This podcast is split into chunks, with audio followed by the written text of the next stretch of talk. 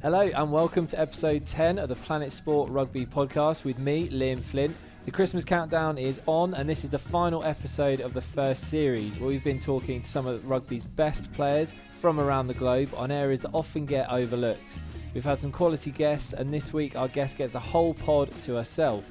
Really pleased to be bringing you our in depth rugby interview with the icon of the women's game in America. I'm talking about USA Eagles powerhouse Naya Tapper, who played in two World Cups this year alone over both 15s and 7s, so she's in high demand. We chat about the strange circumstance of being better known for your rugby abroad and around the world than you are at home with your own people. So she gives me her take on it all. It's pretty hard to walk around in, in America and nobody really know who you are, but then you go out the country and a lot of people know who you are. We also hear about where her love for rugby came from and her past dream of becoming the first female player to make it in the NFL. But before all of that, there's no time like the present, and we pick things up with Naya, explaining what's on her rugby radar right now. Um, we've been training since about the beginning of September, and just getting our teams together and getting all the new girls acclimated. And then we also have a new head coach, so everybody's getting used to him, and we're learning how he does things. Yeah, I mean, you do so much travel. I know as a team, you can basically jet all over the world. Does it get old at any point, or is it just awesome to be able to jet around for these seven series? Um, I wouldn't say it gets old, but you kind of get used to the places you go because our stops don't change Yeah. much each year. They're basically the same. So where one person might be very excited to go to this stop, you may have already been there two or three times. Yeah. So what's your what's your favourite stop? What do you look forward to in the calendar? Um, my favorite stop is probably Australia. Yeah. When we go to Sydney, it's beautiful there. I mean, it's kind of like another version of California, but you have people with accents there. yeah, you struggle. You just about get by. You can understand them all right. They probably don't get you Yeah. either. It's probably two way street to be fair. yeah, so that's my favorite. No, for those rugby fans who haven't seen you in action, I suppose in a nutshell, you score a bagload of tries. You're pretty quick. You're a bit of a machine. Can you feel your profile raising and actually increasing in the last year, especially after all the World Cup stuff and your performances? Do you feel like you're on the up? Um, absolutely, because at the end of the day with sevens, you could end up anywhere on the field. So yes, I'm a wing, but I could end up in the middle of the field where I, where I'd be required to pass or I'd be required to set somebody else up as a center would do. So I think like even in this month that we've been training, my knowledge of the game and what I see on the field and how I can react to that and not just having to catch a ball and run, I think that's increased by so much, which I'm happy about because it just shows like there's so much more that I can do and I, that I have so much more to learn, even though it may seem that I'm at my highest point right now. So You're being you're being pretty modest. I mean, not many athletes get to appear at like a major event, so World Cup, and you decided to be pretty greedy and play both 15s and then sevens, which is kind of a, Yeah. a crazy feat. I mean, do you do you sit back and think that's that's pretty cool? I've been able to achieve that already. Absolutely, especially because I've only been playing for a short amount of time. A short amount of time, so to think that I was able to jump from college to playing in two um, different levels of World Cup is amazing, and even being able to think that I have potential to go to the Olympics, like that's a once in a lifetime achievement that I'm hoping to be able to do. So like, yeah, it's definitely crazy to think about. A lot of the time, you don't have time to sit down and think about, wow, look at all these amazing things that I'm I've been doing and that I'm able to do every day compared to a regular person working a nine to five. Exactly, it's crazy. And as experiences go, how do you compare the two? Were they very different experiences or are they very similar? So, firstly, with it's very different when it comes to the culture. So, 15s, the girls, I feel like the girls are a little more tighter, even though it's a lot more girls. Yeah. It's more fun, I feel like, with the more girls that are there. Um, it was definitely a bigger crowd because I think 15s was the came before seven, so that's what most people are interested in watching. But sevens was this World Cup was probably top of the line for me because it was in the U.S.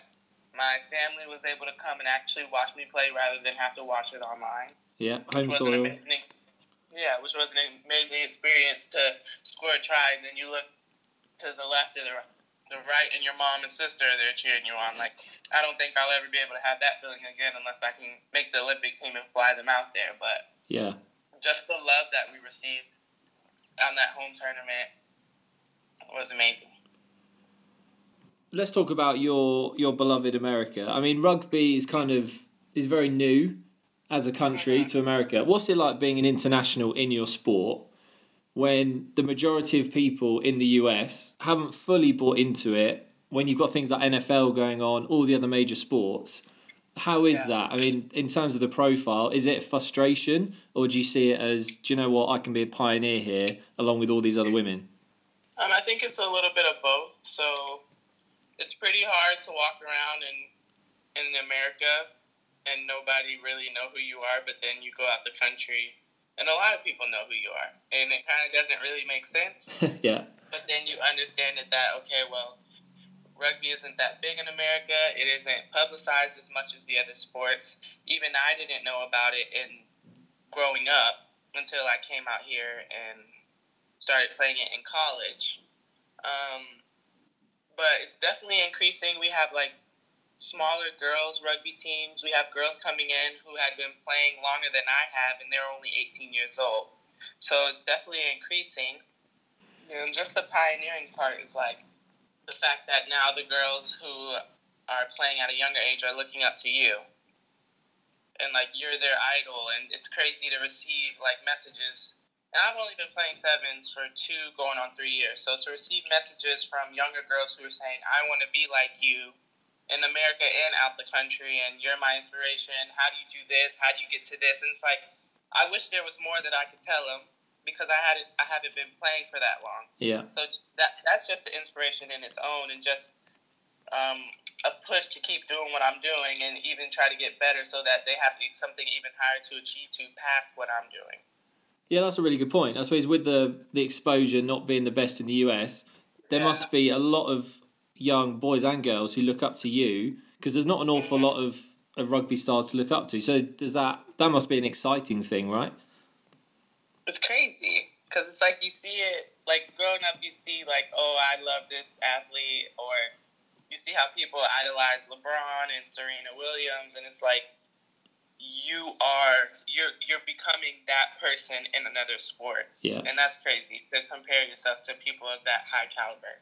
But you're up there and you're doing what they're doing, but you're just doing it in a different sport, but you don't realize it because you're not getting the glorification that all the other sports are receiving in America.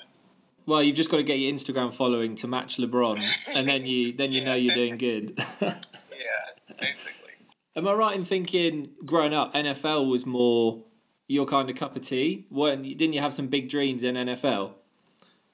Yeah, so growing up, I like did cheerleading and soccer, but one of the things that I did like just recreationally as a kid was I was just always playing football with the boys and I can still remember times being in my aunt's backyard and just running over all these little boys who were my age. And then so then my goal before I even knew about rugby was okay, I want to be the first girl in the NFL. But then you grow up and you realize that's not really possible. Besides, they have like the Lingerie football league, but I'm not really interested in that right now. Yeah, all or nothing. You wanted the big Right. league, big league or nothing. So, yeah, but then you grow up and you see that it doesn't work like that. So then I ended up picking up track and field, and then eventually transitioning to rugby. Well, it's worked out. It's worked out right, hasn't it? It could have Yeah, been. could have been a whole lot worse. Do you think rugby will ever compete with the major sports? Could you envisage it one day being as popular as football out there or a baseball? Looking at the number of younger girls and guys that are playing now, I would want to say maybe in the next ten years, because then you'll get we'll get the pub the um will be publicized more. We'll get the funding, and with the funding, more people will want to come do the sport. And I feel like it'll just blow up, like any sport that was smaller and blew up how it is now. Um, Yeah. for example, like UFC and stuff like that. Yeah, I'm picturing a, an adaptation of Super Bowl, but just for rugby, something like that. Major League Yeah. Rugby's just kicked off as well, so there are there are signs, aren't there? Yeah. So especially if they keep it in the Olympics, I don't think there will be a problem because I think the more you keep it in the Olympics, um, this past Olympics, the first time that rugby appeared in it, um, a lot of the people who were just there to see other sports seen rugby, and then they became a fan of it from that. So if it just continues to stay in that realm of all those other popular sports, I think we'll have a problem still filling all their fans. Yeah, that'd be a great achievement. The obvious way for for you guys to get rugby out there, I suppose, is world domination. What do you guys need to do, do you Yeah. think, to become the world number one team? How far off do you reckon you are at the minute? So obviously, you- want to be the top. You want to be number one in the world. Um, but right now, our realistic goal is that, and I'm not, I'm not even gonna say realistic, but our goal is to break that barrier of and make sure that we get at least top four, because we're right there, um, nationwide where we're just staying right below that ceiling. So Yeah. if we can break through that and then be consistent from there, we've been competitive with the two top teams in the world. And we, um, for example, New Zealand, like we always give them a fight whether we beat them or lose by a little bit. But Hmm. we show that we can compete and that we have what it takes. We just need to make it consistent. So I think that if we can do that, we'll be we'll have no problem being number one in the world because there's no doubt that seven of the players on the team are the, some of the top players in the world. So for them to be combined and not be number one, I think we just need some skills that we need to tweak and um, just make sure that we're on the same page with game plan and things like that, to where it'll be consistent and to where the games where we beat New Zealand, that's how all our games will be. So then we'll be beating everybody. Or the games where we're competing against Australia, that athleticism and that rugby knowledge will come out in all of our games consistently through each player, not just individual players, and we'll be number one. Just like that is a master plan.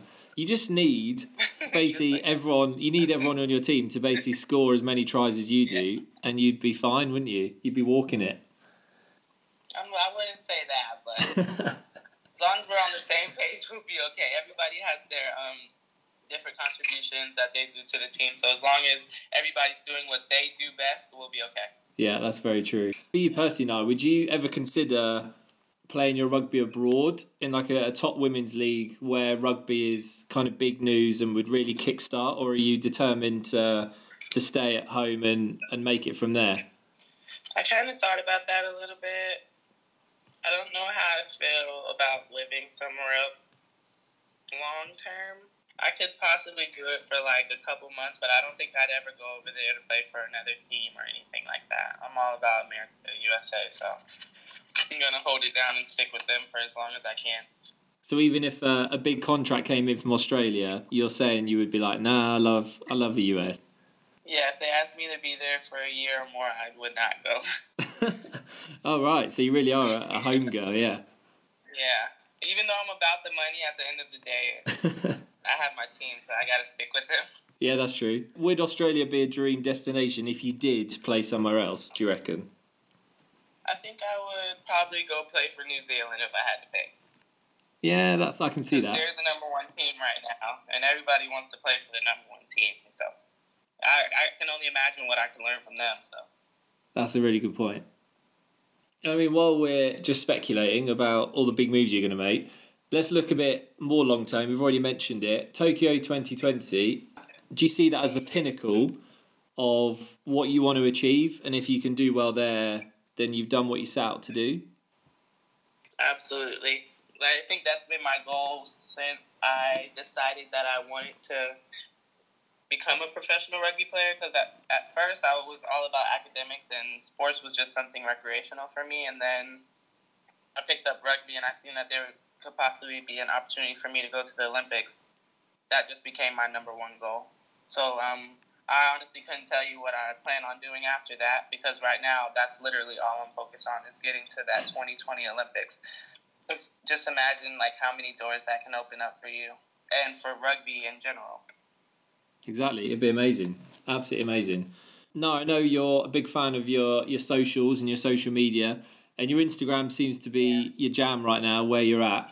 How do you feel about social media as an athlete who's growing more like you've already said more and more people following you wanting to chat to you about how you've got to where you are do you think it's a great tool as an athlete to have how do you see it um i think it's a great channel to spread what i'm doing with rugby to people all around the world because i mean everybody's on their phones social media is where it's at for everybody even the older people now uh, my grandparents and my parents so I think it's a great in that aspect, in that you can influence so many people just from where you're at all across the world.